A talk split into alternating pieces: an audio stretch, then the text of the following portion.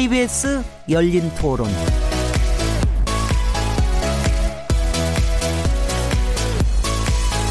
안녕하세요. 묻는다, 듣는다, 통한다. KBS 열린 토론 진행자 시민 김진혜입니다.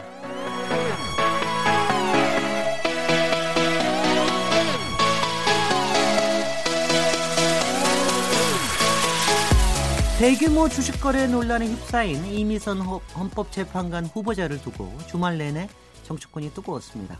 청와대가 이 후보자를 임명을 강행할 것이라는 전망이 나오자 보수 야당은 반발하고 나섰습니다.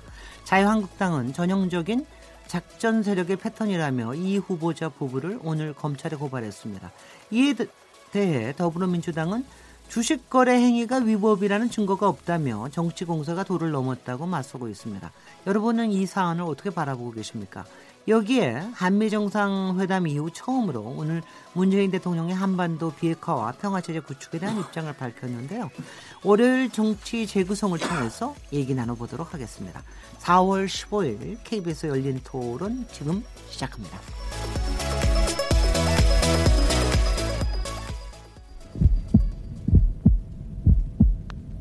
살아 있습니다. 토론이 살아 있습니다. 살아있는 토론, KBS 열린 토론. 토론은 라디오가 진짜입니다. 진짜 토론, KBS 열린 토론. KBS 열린 토론, 청취자 여러분께서도 토론에 직접 참여하실 수 있는 방법 안내해 드리겠습니다. 여러분께서는 이미선 헌법 재판관 후보자에 대한 논란 어떻게 바라보고 계십니까? 청와대가 이미선 후보자를 임명하는 것이 적절하다고 보시는지 부적절하다고 보시는지 여러분의 의견을 보내주십시오. 지난주 금요일부터 이미선 후보자의 남편이 의혹이 제기된 부분들에 대해서 적극적으로 해명을 하고 있죠. 상당 부분 의혹이 해소됐다고 보시나요? 또한 여러분은 지난주 마무리된 한미 정상회담을 어떻게 평가하시겠습니까? 성공적이라고 평가하시는지 아니면 부족하다고 보시는지 문자로 보내주십시오. 샤프 9730번으로 참여하실 수 있고요. 단문은 50원, 장문은 100원의 정보 이용료가 붙습니다. KBS 모바일 콩 그리고 트위터 계정 KBS 오픈을 통하시면 무료로 참여하실 수 있고요.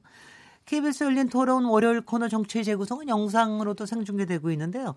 KBS 콩 보이는 라디오를 통해서도 보실 수 있고요. KBS 모바일 모바일 어플리케이션인 my K에 접속하시거나 유튜브 또는 페이스북에 접속하셔서 KBS 열린 토론을 검색하시면 저희들이 토론하는 모습을 바로 보실 수 있습니다. 당연히 팟캐스트로도 들으실 수 있고요. KBS 열린 토론은 매일 새벽 1시에 재방송도 됩니다. 청취자 여러분들의 열띤 참여를 기대합니다. 자, 그럼 오늘도 정체 재구성과 함께 하실 패널 분들 소개해 드리겠습니다. 지난주에 어디 먼 데 다녀오신 김경엽 더불어민주당 의원님 나오셨습니다. 예, 안녕하세요. 김경엽입니다. 어디, 어디 다녀오셨습니까? 두만강 유역에 네. 철도하고 도로 도로 연결 상황 좀 확인하고 왔습니다. 그러니까 뭐 북한 편 쪽에서 본 건 아니고 러시아 러시아와 쪽에. 중국 쪽에서 네. 네, 북한 쪽을 바라보면서 네. 그래서 어떻게 선전 빨간 선전 걷고 왔습니까? 어 대강 이렇게 아, 어떻게 하면 되겠다. 네. 네. 네. 음. 네. 기분이 어떠셨어요? 아, 감회가 정말 참. 아, 거기 근데 물동량이 이렇게 많습니까?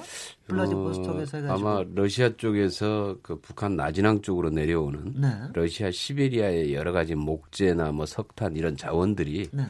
예, 나진항을 통해서 나가는 것 같아요. 네. 그래갖고 그쪽에 물동량이 꽤 많은 것 같습니다. 예, 여기 김경엽 위원이십니다. 남북경협위원회. 남북경협 간사. 간사 간사이십니다. 남북경협 부지 간사. 윤기찬 자유한국당 전 대변인님 모셨습니다. 예, 안녕하세요. 윤기찬입니다. 요새 요새 엄청나게 바쁘신 이준석 바른미래당 최고위원님 모셨습니다. 예, 안녕하십니까. 바, 김용... 바쁘고 싶지 않은데 바쁩니다.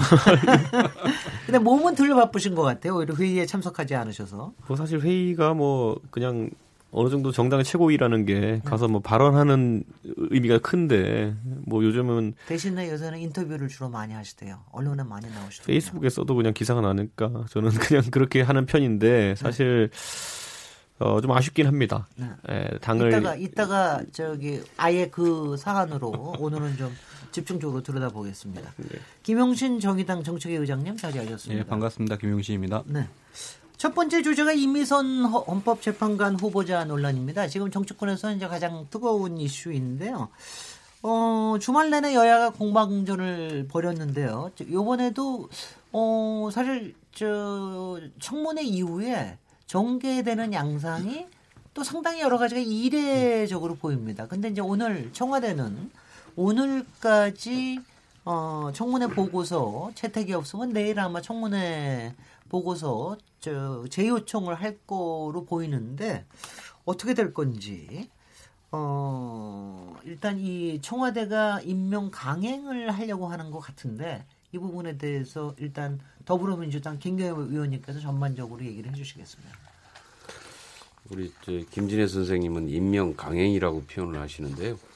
임명 강행이라 함은 결격 사유가 있음에도 불구하고 밀어붙여서 임명을 하는 것을 강행이라고 하는데요. 야당의 반대에도 네. 불구하고 그런데 이제 그런데 이제 예, 우선 결격 사유가 발견된 게 없어요. 물론 이제 인사청문회 과정에서도 저희 여당 청문위원들 중에서도 이게 뭔가 있는 거 아니냐라고 하는 의구심을 가지고 주식 거래 내역이나 이런 것들을 쭉 다다 살폈는데 에, 적어도 내부 정보에 의한 거래나 불법적인 거래는 없었다. 그러니까 확인된 바 없다라는 게 에, 그 사실인 것 같고요. 그래서 일단 어, 공직자로서의 결격 사유에 특히 해당되지 않는다.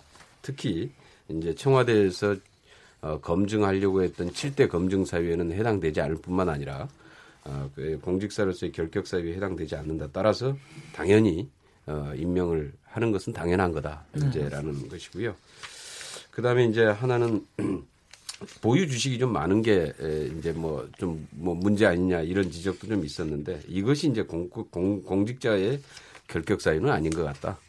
과거에 이제 이명박 대통령 같은 경우는 대통령께서 아주 적극적으로 주식에 투자하라고 어, 권유도 하고 했는데 이런 것 자체가 어떤 결격 사유로 볼 수는 없다라는 것이고요. 그다음에 이제 에, 쭉 전반적으로 그 뒤에 이제 그 처음에 좀 후보자가 제대로 좀 대응을 못했던가 답변을 좀 못한 게 문제였던 것 같습니다. 그런데 나중에 이제 그 후보 배우 후보자의 배우자께서 조목조목 쭉 다 그 해명 자료들을 내고 그 해명 자료들을 가지고 검토한 결과 어, 문제는 없어 보인다. 그리고 뭐 이렇게 제기했던 어, 내부 정보의 거래나 이것도 정황상으로 앞뒤 정황이나 실질적으로 봤을 때 전혀 맞지 않는다.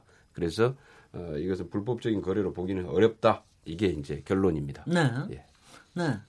지금 저기 정의당은 아마 입장을 좀 달리하신 거. 정의당은 지난번에 청문회 끝나고 나서는 상당히 좀 부정적인 반응을 보이시다가 오늘 어, 주말의 상황을 쭉 보고 난 다음에 적격으로 의견을 바꾸신 것 같더라고요.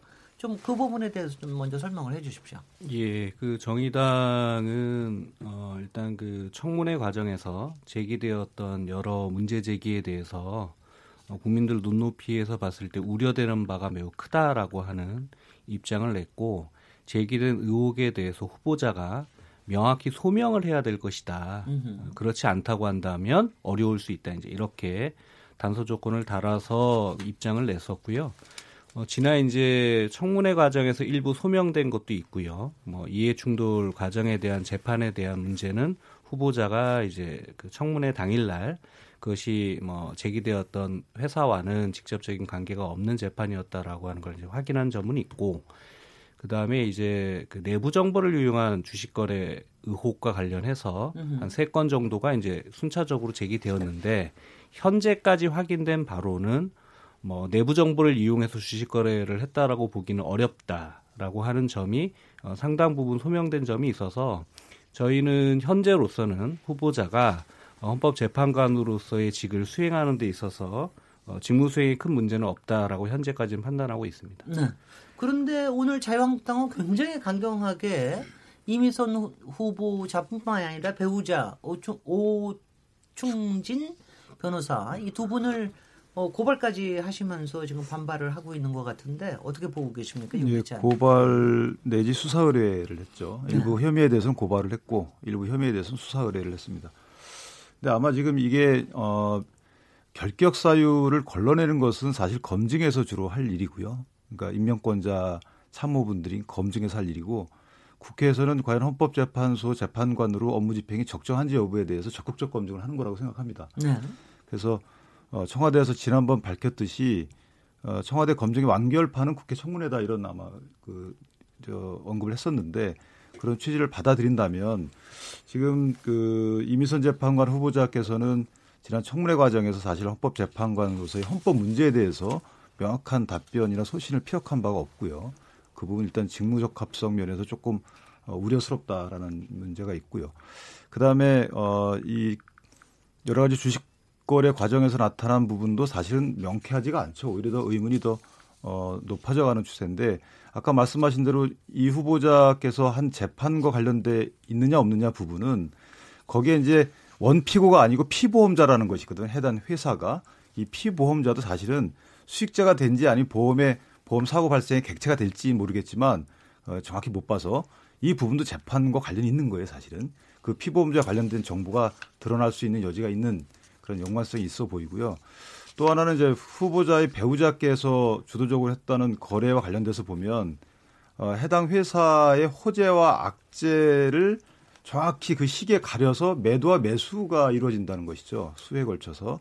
그래서 이 부분은 어찌됐든 아직은 의혹이지만 상당히 어, 짙은 의혹이다. 저희 당에서 이렇게 판단한 거고요.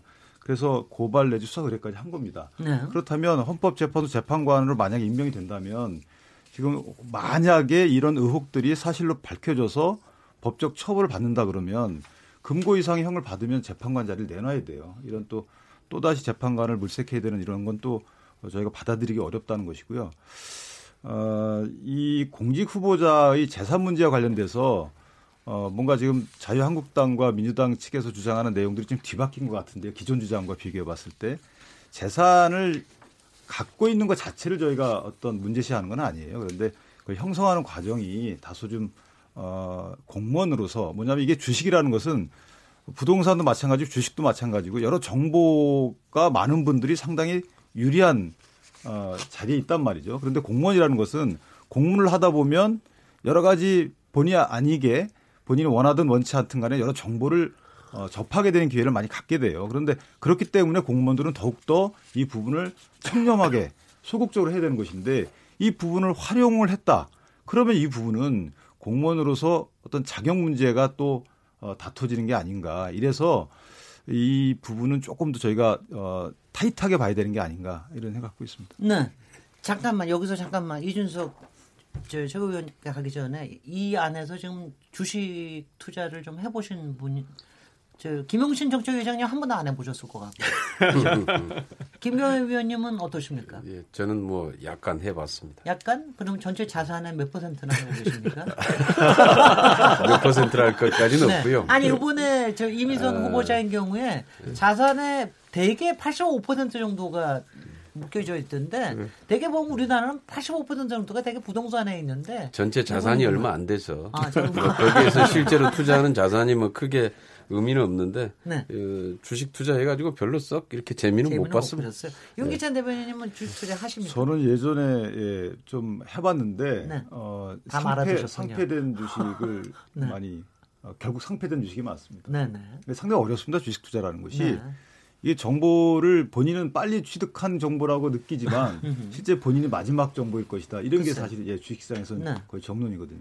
어떠십니까? 이준석 후보는 좀 다른 얘기 좀 해주십시오. 나는 상당히 잘한다. 뭐 저는 얘기. 주식을 예전에 하다가요. 네. 요즘은 주식보다 더 변동성이 큰 그 코인 했습니다. 아, 그래요. 어, 여하튼간에 조금 조금 이기 조금 조금 뭐 이겨 보신 저 전력이 전적이 있으십니까? 저는 근데 프로그래머 출신이라 가지고요. 네. 개별 종목에 소식을 듣고 이렇게 하는 게 아니라 네. 저는 이 자동 매매 같은 걸 제가 짰었거든요. 네. 그래서 약간 다릅니다. 저는 음. 원래 전공이 컴퓨터 경제학이라서. 아 그래서 일, 단 예. 플러스입니까 마이너스입니까? 주식은 마이너스였고 할 때는요. 네. 코인은 플러스입니다. 아 코인은 어, 플러스고요. 네.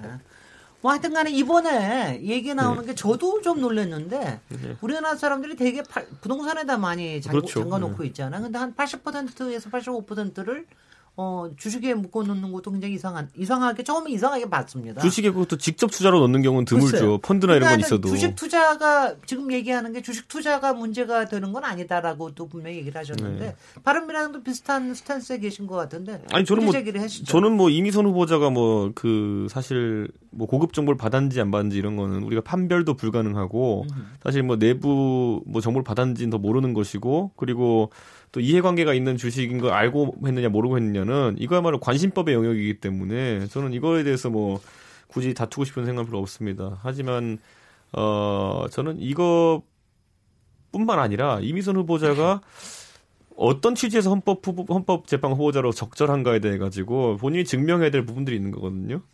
근데 제가 봤을 때는 이번에 금태섭 의원의 질의도 그렇고 어쨌든 민주당 의원들마저도 질의 답변하는 내용들을 듣고 약간은 고민이 부족했던 것이 아닌가라는 표현을 직접 한 걸 보면은 저는 그런 부분이 오히려 자질 면에서 물론 이미선 후보자가 소위 말하는 스펙상으로는 그러니까 외견상으로 이분이 다양성을 확보하는 데 있어서는 굉장히 좋은 이력들을 많이 갖고 계신 분들입니다. 근데 청와대에서 그런 면에는 검토를 잘한 것 같은데 이분이 과연 헌법재판관보셨어요 직무에 대한 고민이라든지 저는 또 해명하는 방식이 있어가지고 결국에는 청와대 참모들이 어쨌든 그 남편의 해명 글을 직접 공유하고 공교롭게도 그분이 검증 당사자죠 조국 수석이. 그걸 이렇게 공유하고 그리고 또 이런 그 실제 해명을 남편한테 하도록 종용했다는 지금 의혹이 있는데 저는 그런 부분이 좀 의아했던 게, 어, 최근까지만 해도 저희가 두 건이 비슷한, 뭐, 저 약간 비슷한 건이라 보는데, 처음에 김희겸 대변인 같은 경우에 부동산 의혹이 처음에 생겼을 때, 거기에 대해서 나는 모르는 일이다. 근데 나중에 이제 아내가 한 것을 알았을 때 되돌릴 수, 되돌릴 수 없는 지점이었다라고 해가지고 책임을 아내한테 좀 전가하는 모습 보였고, 그 다음에 박영선 후보자 같은 경우에도 야당에서 줄기차게 그 남편분의 어쨌든 수임 의혹이나 이런 것에 대해서 좀 해명을 해라 했는데 사실 완벽하게 해명이 안 되고 지나갔습니다. 그런데 그분들도 사실 지금 청와대가 가진 접근 자세대로라면은 좀 남편분이나 아니면은 또 배우자분 쪽에서 해명할 수도 있는 분 있었을 텐데 왜 이번과 그때의 접근 방식이 좀 다른지 저는 약간 의아하고 어 저는 그래서 이번에 약간 한번 또 원칙이 흔들렸다 봅니다. 그러니까 앞으로 예를 들어 박영선 후보자나 이런 건이 다시 생기게 되면은 지난번에 남편이 해명하던 이번에 또 해라 이렇게 나올 수도 있는 거거든요 야당이. 그러니까 저는 이 인사검증이 있어가지고 모든 건 사실 제가 개인적으로 생각하기에는 이미선 후보자가 어쨌든 책임을 지고 좀 해명을 했으면 좋았을 텐데 이번엔 이상하게 주광덕 의원과 또 이런 그 남편 간의 무슨 대립구도 같이 비춰지면서 저는 좀 이상한 좀 형국이 나왔다. 저는 이, 지금 이 시점에서도 그래서 저는 모든 해명의 당사자는 이미선 후보자가 되어야 된다는 생각을 갖고 있습니다. 저는. 네, 주광덕 의원 얘기 나온 거는 방송국에서 먼저 방송, 예. 방송국에서 아예 이 부분에 대해서 그 남편분 되시는 오충진 변호사하고 토론을 하면 어떠냐 제안한 음. 것 때문에 음. 나왔던 거죠. 그래서 주광덕 의원은 어 자기는 그런 토론은 뭐 별로 반응이 없으셨고 차라리 조국 수석하고 토론을 하면 했지 뭐 이런 반응을 보이셨다고 그러던데 그것도 뭐 성사가 되는 것 같지는 않고요. 근데 저기 이 지금 이 부분에 대해서 뭐 이제 저 김경엽 의원님 어떻게 생각하십니까? 지금 공, 이런 공격 지금 이제 저도 이렇게 얘기를 듣다 보면은요.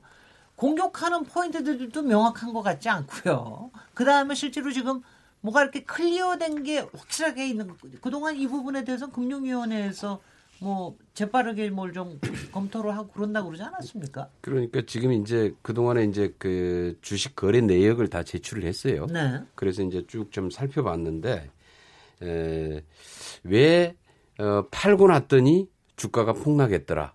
그 다음에 사고 났더니 어, 주가가 올랐더라. 그런데 이제 일반적인 그 뭐 주식 투자자들의 기본적인 상식적인 원칙이고요.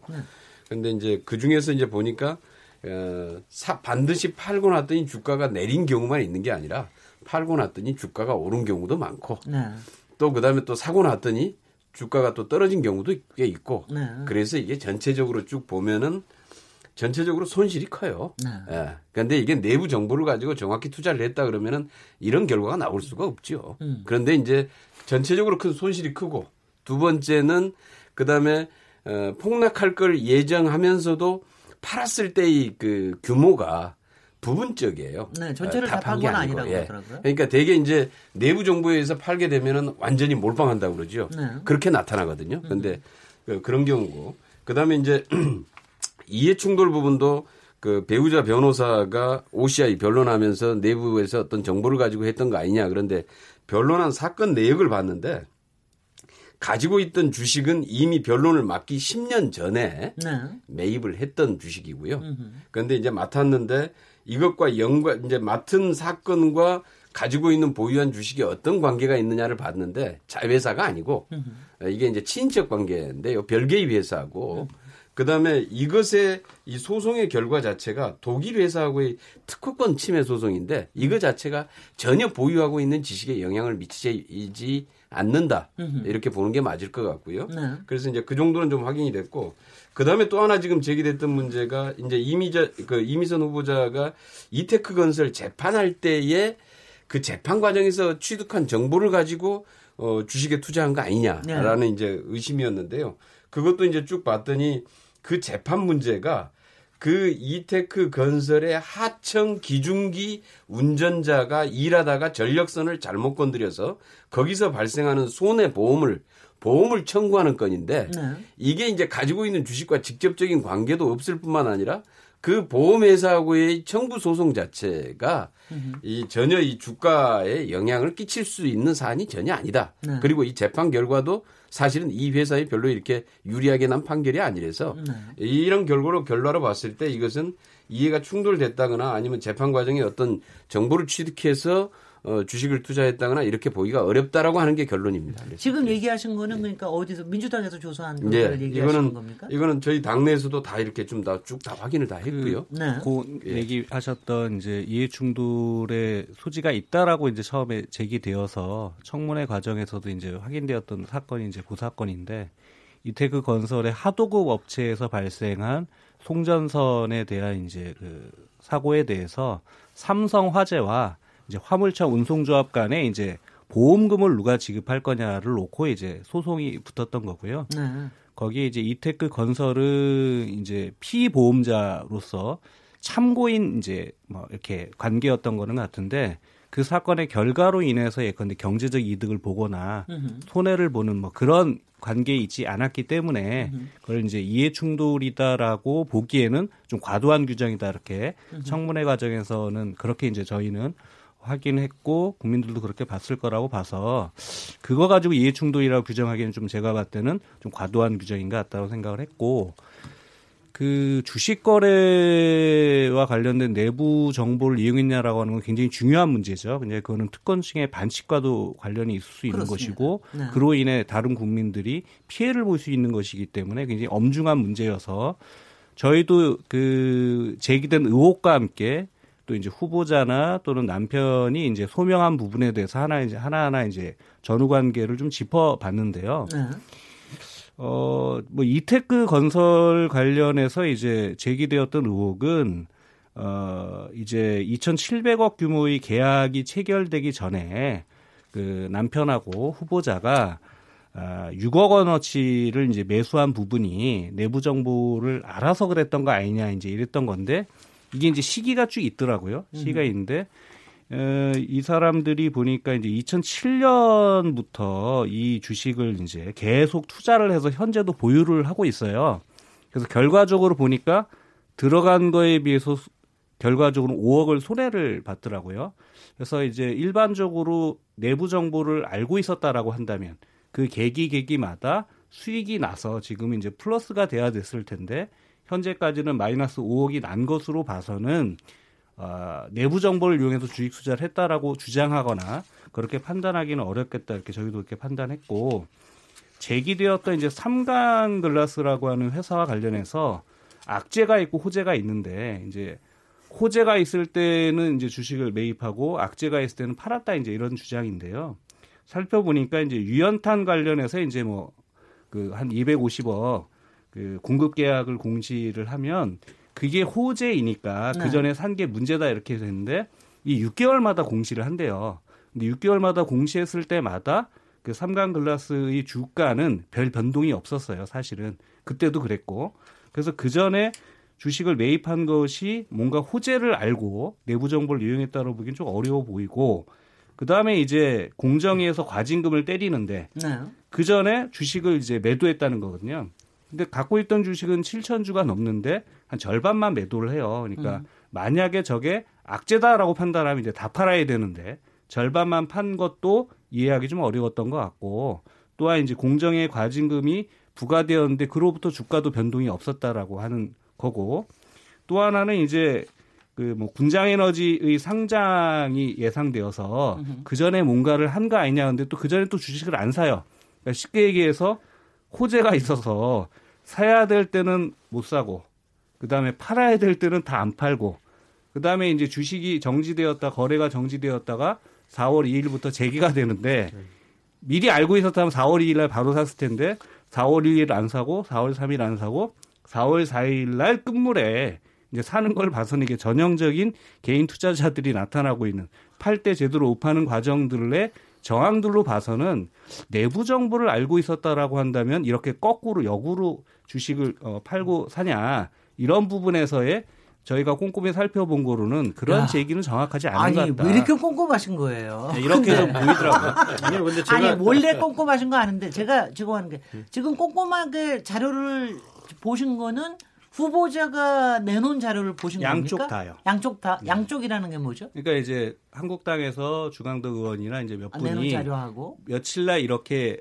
매입을 했고 네. 그다음에 이걸 팔았는데 네. 이게 호재와 악재 사이의 요 계기를 통해서 사고 판 거 아니냐. 네. 이제 그 전후 과정들을 살펴보니까 이제 별로 네. 호재도 아니었고 악재도 아니었고 네. 팔라면 다 팔았을 텐데 절반만 네. 팔거나 아니면 실제는 호재가 있으니까 샀어야 되는데도 안 샀거나 음. 음. 이제 주식이 정지되었다가 거래가 다시 재개가 돼서 음. 다른 사람들은 막 사는데 하루 있다가 이틀 있다가 3일에 보통 이제 끝물에 산다라고 하는데 이때 사는 걸로 봐서는 일반적인 개미 투자자나 네. 일반적인 이제 개인 투자자들이 나타나고 있는 전형적인 모습과 크게 달라 보이지 않는다.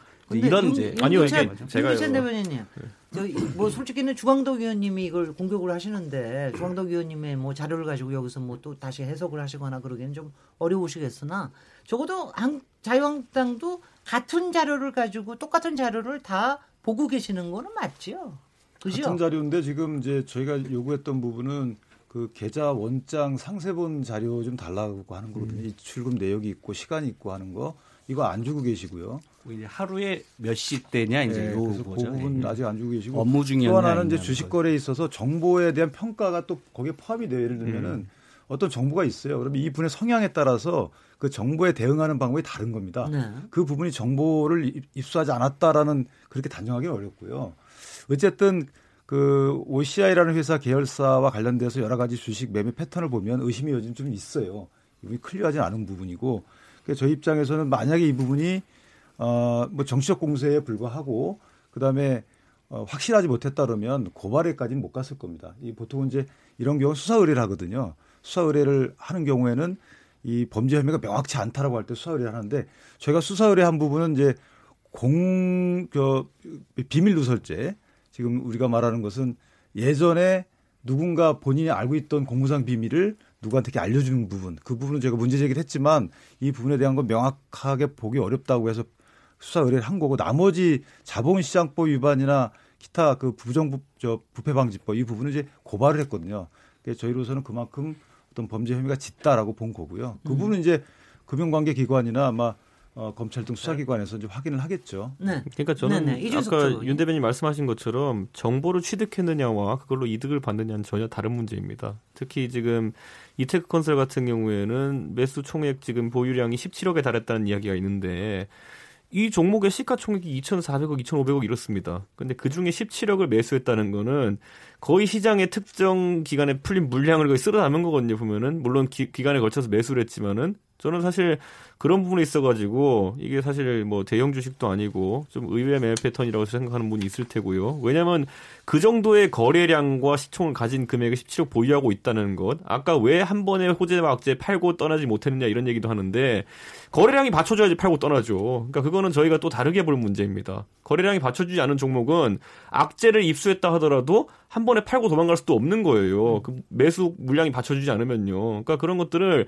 세세하게 들여다보기 위해서 지금 원장을 보겠다는 것이고 특히 매매 시점과 관련해서 예를 들어 그것이 근무 중이었냐 아니었냐 같은 경우에는 다소 따져볼 필요성이 있다. 왜냐하면 주식을 뭐 저도 예전에 회사 다닐 때 보면은 저희 중소기업 다녔었지만은 병특으로 그때 보면은 주식을 어느 순간에 매수 버튼 눌렀다 매도 버튼 눌렀다고 상관없이요. 실제 주식 투자한 분들은 직장 다니시면서 하시는 분들은 업무에 집중을 못하는 경우도 있습니다. 특히 네. 이런 변동성이 큰 주식이나 이런 거 투자한 분들은요. 그래서 그런 부분을 따져보자는 취지도 있는 것이고 아까 정보에 대응하는 방식이라는 것도 정보를 입수한 것과 다르게 투자자는 다른 판단들을 합니다 보면은 최근에 가장 일례로 예를 들어 우리가 표면적으로 그냥 주식 투자를 안 하시는 분들이나 아니면은 기업 금융 이런 거 안 보시는 분들 같은 경우에는 어 대한항공 경영진이 어떻게 됐네? 근데 거기에 따라 가지고 그럼 이제 대한항공이 어떻게 될 것인가에 대해서 판단을 다르게 할 수 있어요. 아시아나도 어 유동성 위기가 왔네? 그러면 회사가 안 좋아졌다는 얘기잖아요. 네. 근데 오늘은 상한가입니다. 왜냐 매각된다고 하니까요. 네. 그러니까 이런 걸 예측할 수 있는 능력이 있느냐? 아니면 판단하는 것은 개개인의 능력인 것이고 그렇죠. 우리가 주목해야 될 건 아시아나가 유동성 위기를 겪는다. 아니면은 채권단이 이런 판단을 내릴 것이다. 라는 정보를 사전에 입수했냐 안 했냐는 지금 아까 김경영 의원이 말씀하신 것처럼 전체적으로 손실이 좀 컸다라든지 아니면 매매 패턴에 있어가지고 그렇게 성공적인 매매 패턴을 못 보여줬다는 김용신 의장의 분석과는 약간 다른 문제가 될 수 있다. 그래서 한국당에서 어떤 그 고발하는 부분이나 그런 것도 뭐 후보자가 성실히 해명해야 될 부분이 있다 저는 이렇게 봅니다. 알겠습니다. 한 가지만 제가 네, 보면 네, 이분의 주식 투자 운용 그, 그 행태는 사실은 단탄 아니 아닌 것 같아요. 음. 뭐냐면 큰 어떤 뭔가를 보고 가시는 것 같은데 일례로 보면 그 주식 관련된 금융 감독하는 분들이 관, 그 감독 기관이 이거를 쭉 보고 있습니다. 그래서 어떤 분들은 약간 그 부분을 감독을 피하기 위해서 포장하게 돼요. 제 주변에 보면.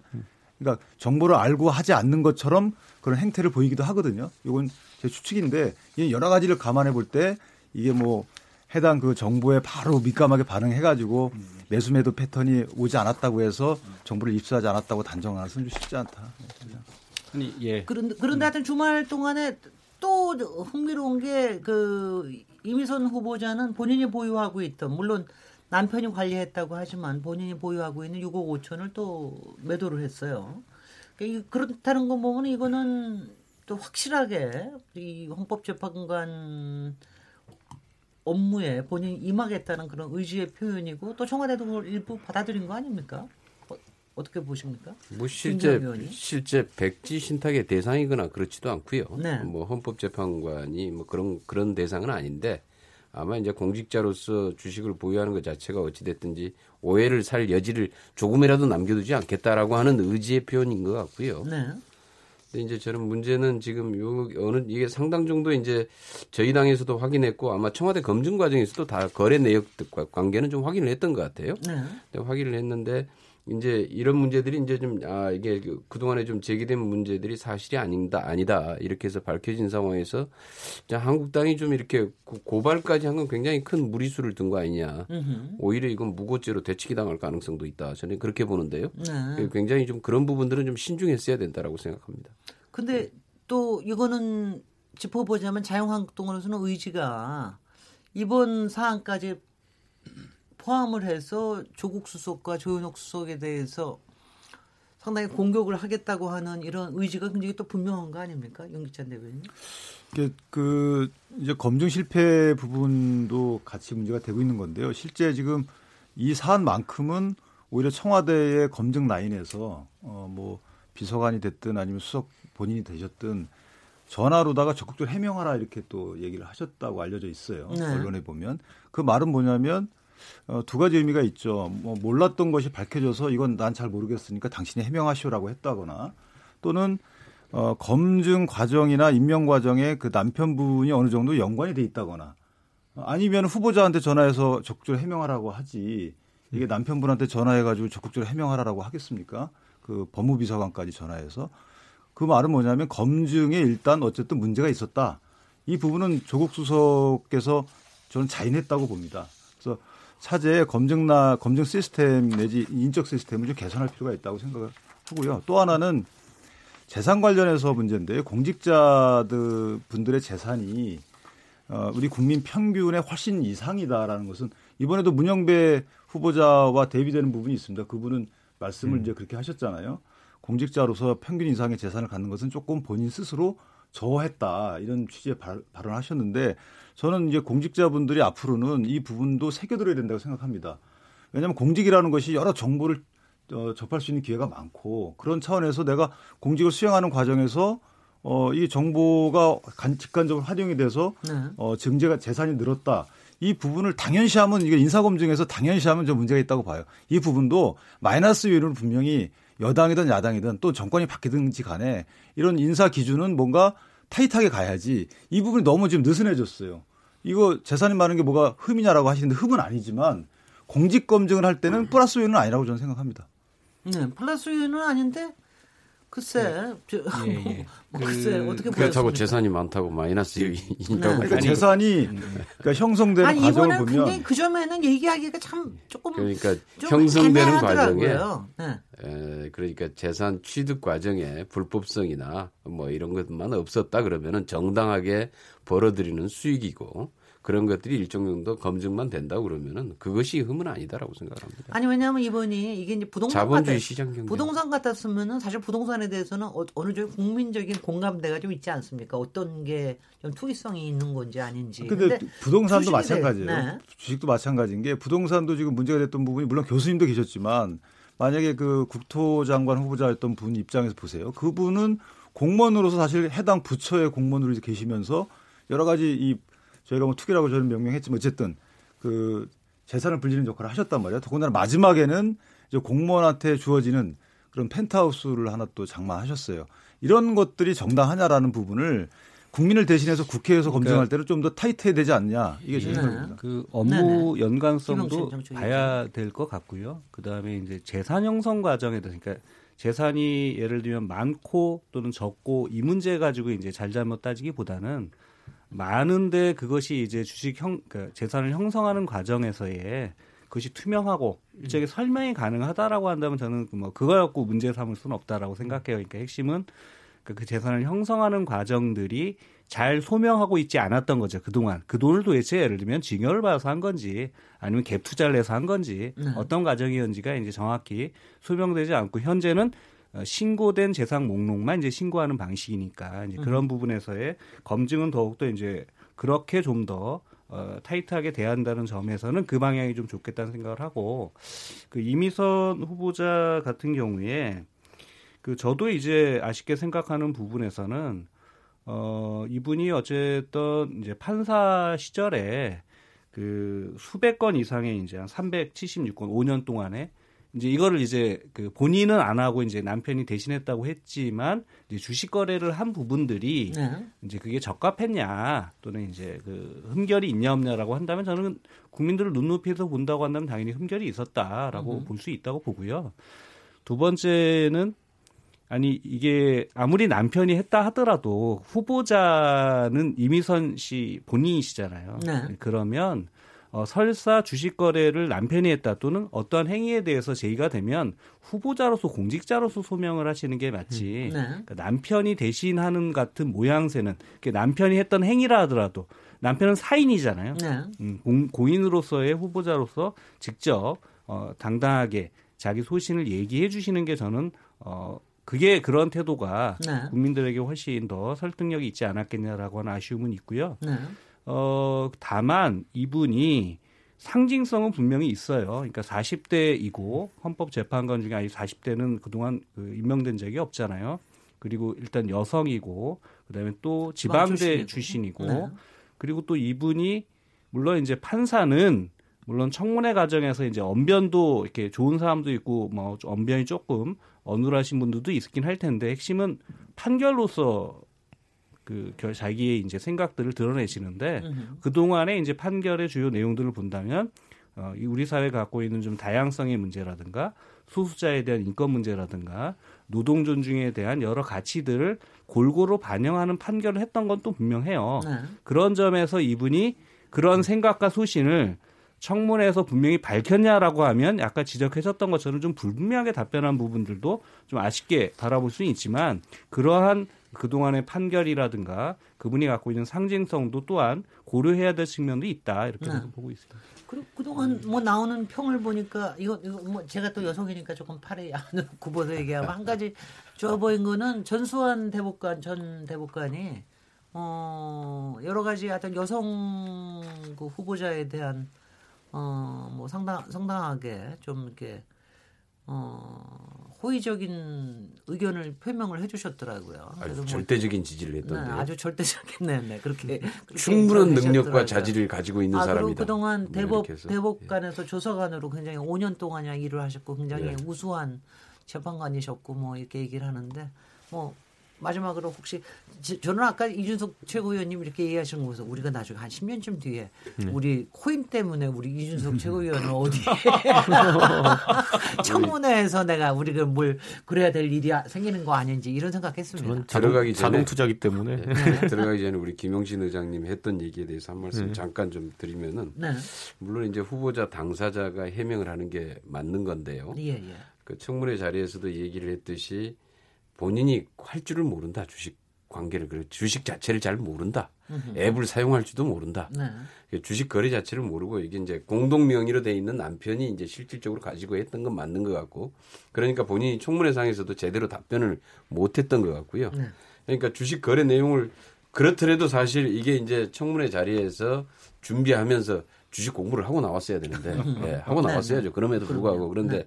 아마 좀 그럴 만한 좀 시간적인 여유나 이런 게 안 됐던 것 같고 그래서 아마 이제 쭉 주식 거래를 해왔던 남편이 이제 이렇게 쭉 다 해명을 했던 것 같은데요. 여기서 한 가지 이제 거래 건수가 몇백 건이다, 몇천 건이다 이렇게 나오는 건 우리가 좀 조심해서 잘 봐야 되는 게요. 주식을 하시는 분들은 아는데 가령 천 주를 한꺼번에 팔잖아요. 네.